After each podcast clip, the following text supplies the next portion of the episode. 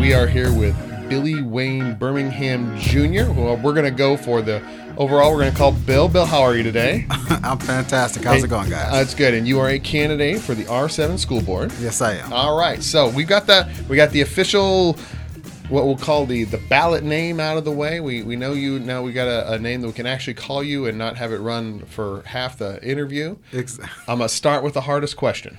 Go ahead. We'll start off as we do with our most challenging question, Bill.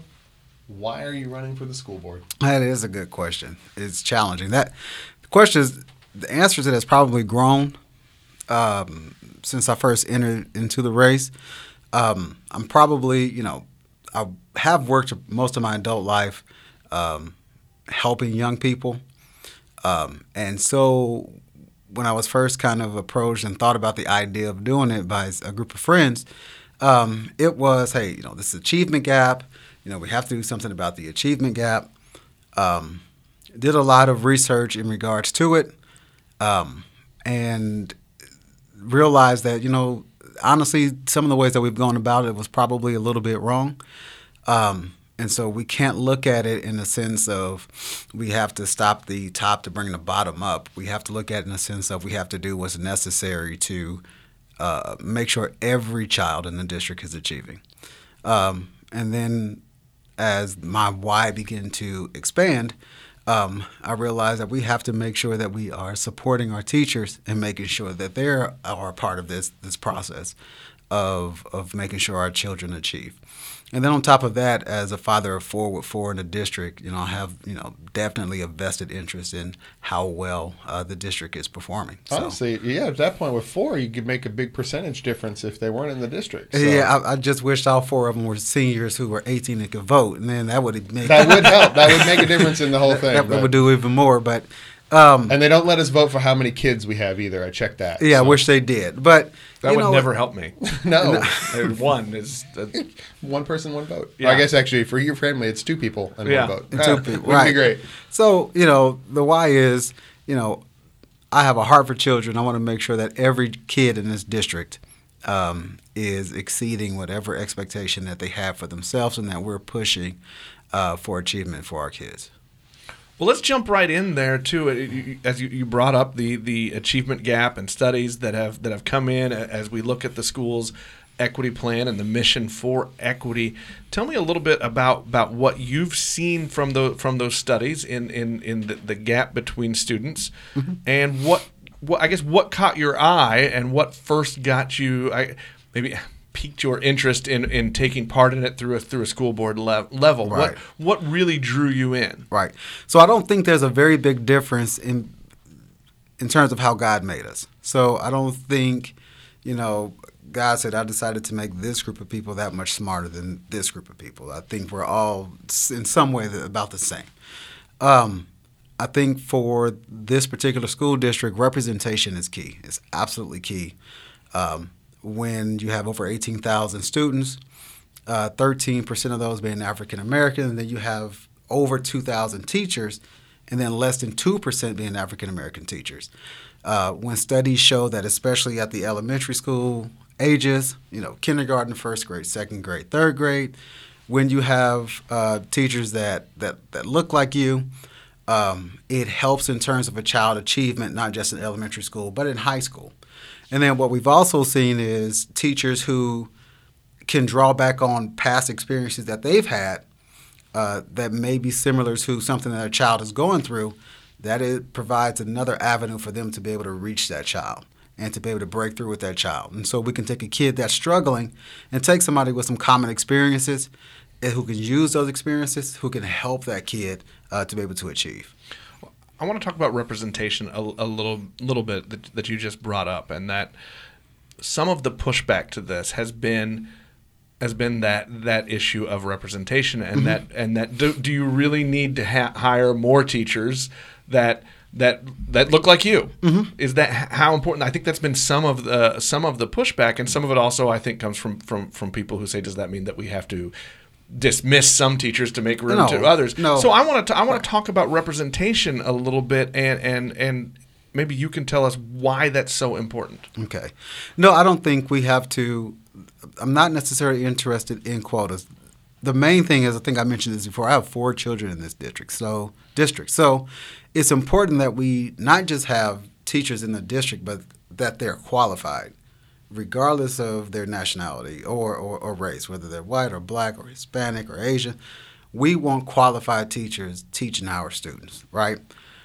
That being said, again, studies show that representation, especially for a group of kids who may not always be viewed favorably in the media or in entertainment, representation is key. So it's important that children see someone like them in the front of the classroom, at the head of the school, uh, and not necessarily just a janitor. So that that part is is, is important. Uh, but then also, as I mentioned before, when you can have kind of common interests that you can kind of share with a kid, where you can maybe able to see where it may be something culturally that's inhibiting the learning process that you can draw on an experience maybe from your past to help this kid uh, that that is important. Um, and so even in, in, terms of making sure that we hire a diverse population of teachers so we have teachers that either retire every year we have teachers who move on to different positions they may leave our district and go to another school they may decide they no longer want to be a teacher but i want to be an administrator so we have to either backfill those positions as our district gets larger we have an opportunity to hire more so i think we need to make sure that we are using every opportunity to uh, uh, go out and recruit whether it's at HBCUs or, or, or, other universities, we can recruit those schools, um, open up the hiring process, open up the interviewing process so that we can make sure we're getting good qualified teachers in position. So I'm sure you're aware there's been a fair amount of pushback on the the equity plan and, and a lot of the conversations around mm-hmm. improving diversity and improving the equity of outcomes and, and what have you in the district. Mm-hmm. How do you, as a school board member, would or would you, as a school board member, envision your role in helping engage the um, the district or the the you know the residents, the students, the teachers, whomever in the district in this process so that it, some of that pushback perhaps fades or or you can get this work done even in, in light of some of that right. pushback. So whether it's through a town hall or, or continued board of education meetings, I think we need to do a better job of just explaining what equity is. And so equity is more than just, you know, black and white or, or racially um, we have a a shortage of male teachers that we need to address. And so, and that is of any race. We need more men who are teachers uh, to do to be able to communicate and talk to the young men that, that are in our that are in our district. And so, we need to have these town hall meetings where we can kind of spell out, hey, this is what equity is. Equity is not just hey, we're just worried about uh, people on the lower end of the achievement gap. And no, not all those students are African American students. To be honest, I kind of take exception to that. We have some very talented, uh, uh, high performing students, but we need to say it's not just about you know subgroups or, or or the bottom of the achievement gap. It's about making sure that we have representation across the board for all of our students. You said at the very beginning of this conversation, you mentioned that you didn't you didn't think that we had approached these conversations the right way. Uh-huh. There's a better way to talk about it. Can you can you expand a little bit on that and maybe how, how you'd like us as a community to be talking mm-hmm. about? So I think one of the the ways that it was kind of rolled out was to use the term kind of white privilege, right?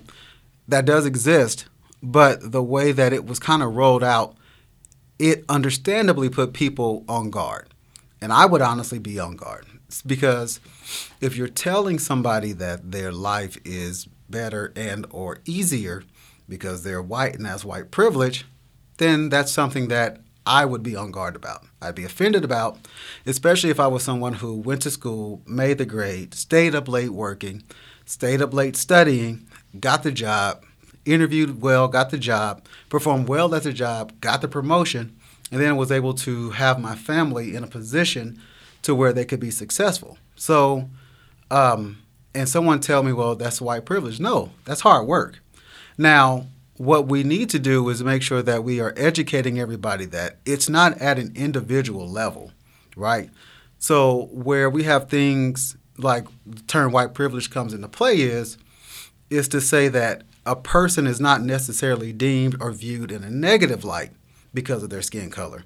When on the other side, this person is. So things like a person going into a a store and immediately is deemed as okay, this person might steal, or someone being carded all the time, regardless of where they go into school, or if two kids do kind of the same, you know, uh, uh, uh, bad thing in a school, this person is given a detention while this person is expelled or something else like that.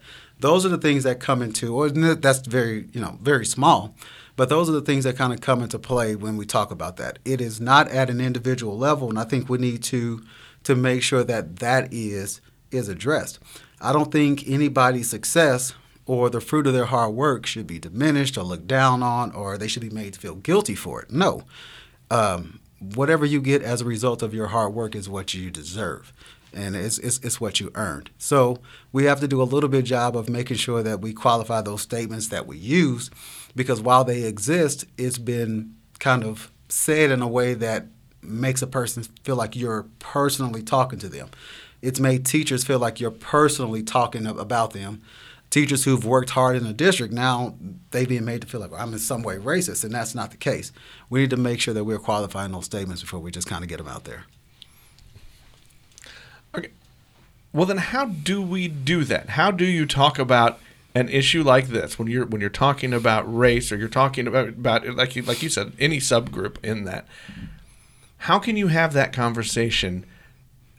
And not have somebody take it personal because these are personal issues. Right. I mean, your experience growing up in whatever school district you grew up in right. is much different than the experience I had in my district. So how do you have how do you have those conversations and not have it be personal? Like I said before, we have to find a way to kind of qualify that and make it more than just about race.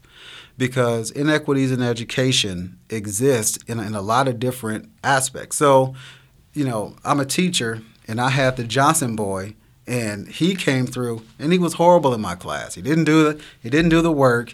Uh, he always had an excuse. He was disruptive in my class. Uh, I tried to call the parents. They didn't do anything. Well, he's gone. His little brother comes along, and now his little brother is here, and so I'm treating his little brother in a manner not because he did anything wrong, but because the person in front of him did something wrong. And so now this child is not getting the education or the intention or the understanding that he deserves because of the fault of somebody else. And so when we talk about equities in education, that's that's part of it. It's not just racial. It's not just racial. Um, race actually, to be honest with it, has not that big of a part to, to do with it it's making sure that at an individual level we're doing what's necessary to make sure that we achieve the goal of comprehension on, on the topic for this kid period. All right.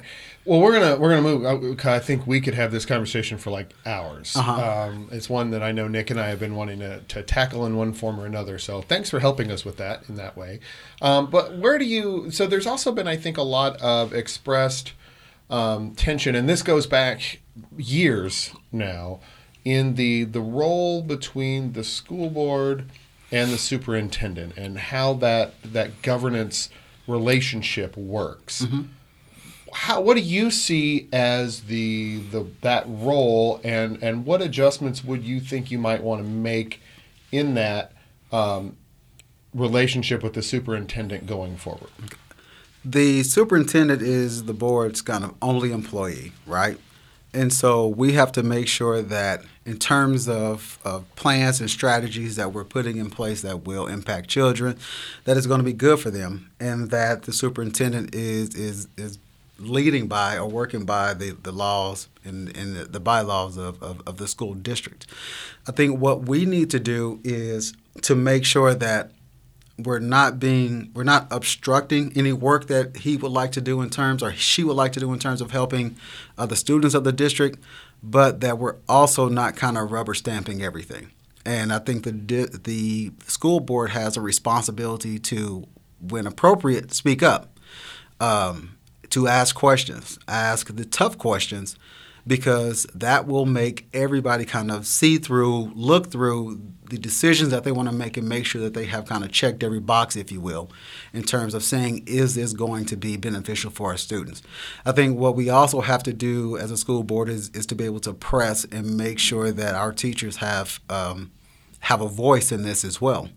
Um, when it comes to things that are going to be beneficial for students because they're on the front lines and they're the ones who actually are teaching our children. So, do you think that that, that role you, you talked about to press, to question that, do you think the balance is about right on the school board or does it need to adjust in one direction or another? I, I think it needs to adjust, and part of the adjustment is the reason why I'm running is is we tend to have, and, and someone who I respect a lot in this community told me this, we tend to have the same person on the school board, they just have a different name. And so we need to change that. So we need different people who are going to be on the board who come from different perspectives. And like I said, not just from a racial perspective, but uh, from a career perspective. I, I, I'm a technical person, I'm, I'm a systems engineer. Um, I'm not an educator in the sense of being in a classroom, uh, but I also coach and mentor young people. So I have a very technical way of thinking about things, but at the same time, I have 15 plus years of working with mentoring, kind of breaking through, earning trust of young people in order to get them to be able to achieve to their greatest achievement levels. And so we need to make sure that we have. Um, that we that, that we have some some differences in terms of experiences, perspective, point of views on the board, because ultimately I think that'll make us better. Okay, well, we're going to wrap this up the way we do every every other of our candidate interviews. It's over already. I was just getting warmed uh, up. No, well, here's your this this is your best part. I want you to take 30 seconds, a minute, tell voters why they should choose you. Um, you should choose me because I definitely have an understanding of the city, uh, where we have come from, uh, the trials that we have gone through, and most importantly, how we have address those trials and how we've come out victorious on top of them. From any number of topics, whether it was through world wars or through depression era or through segregation era, era the city of Lee Summit has always attacked uh, those problems and have come out progressively. Um, we now sit upon a time to where we have an opportunity to make a change in terms of our school board that will help all of our children. Uh, you should vote for me because I don't want to close the achievement gap in the sense of stopping one child from succeeding at the you know help while helping another. I want to keep high performing kids continuing to perform. Uh, I want to take those middle row uh, students and inspire them, you know, to be able to achieve more. And I want to take those students who have yet to understand just how great they are and kind of awaken that sleeping giant, if you will, in, inside of them so that they can achieve at, at, um, at a higher height. Um, and we can do this, but we have to do it together.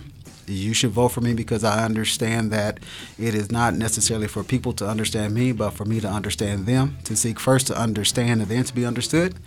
And I know that through collaboration that we can do it and that we can make the changes that are necessary for our for our kids. The solution is not necessarily mine, not necessarily yours, but it's ours together. And it's only through that point of view, it's only through working together like that that we can make the changes necessary to support our teachers, give them the tools that they need so that our kids can be better for it. Well, Bill, thank you for taking time to talk to us. We really appreciate it, and good luck in the. Cool. Thank you, Jason. Thank you, Nick. Appreciate you guys. Thank you. Appreciate it.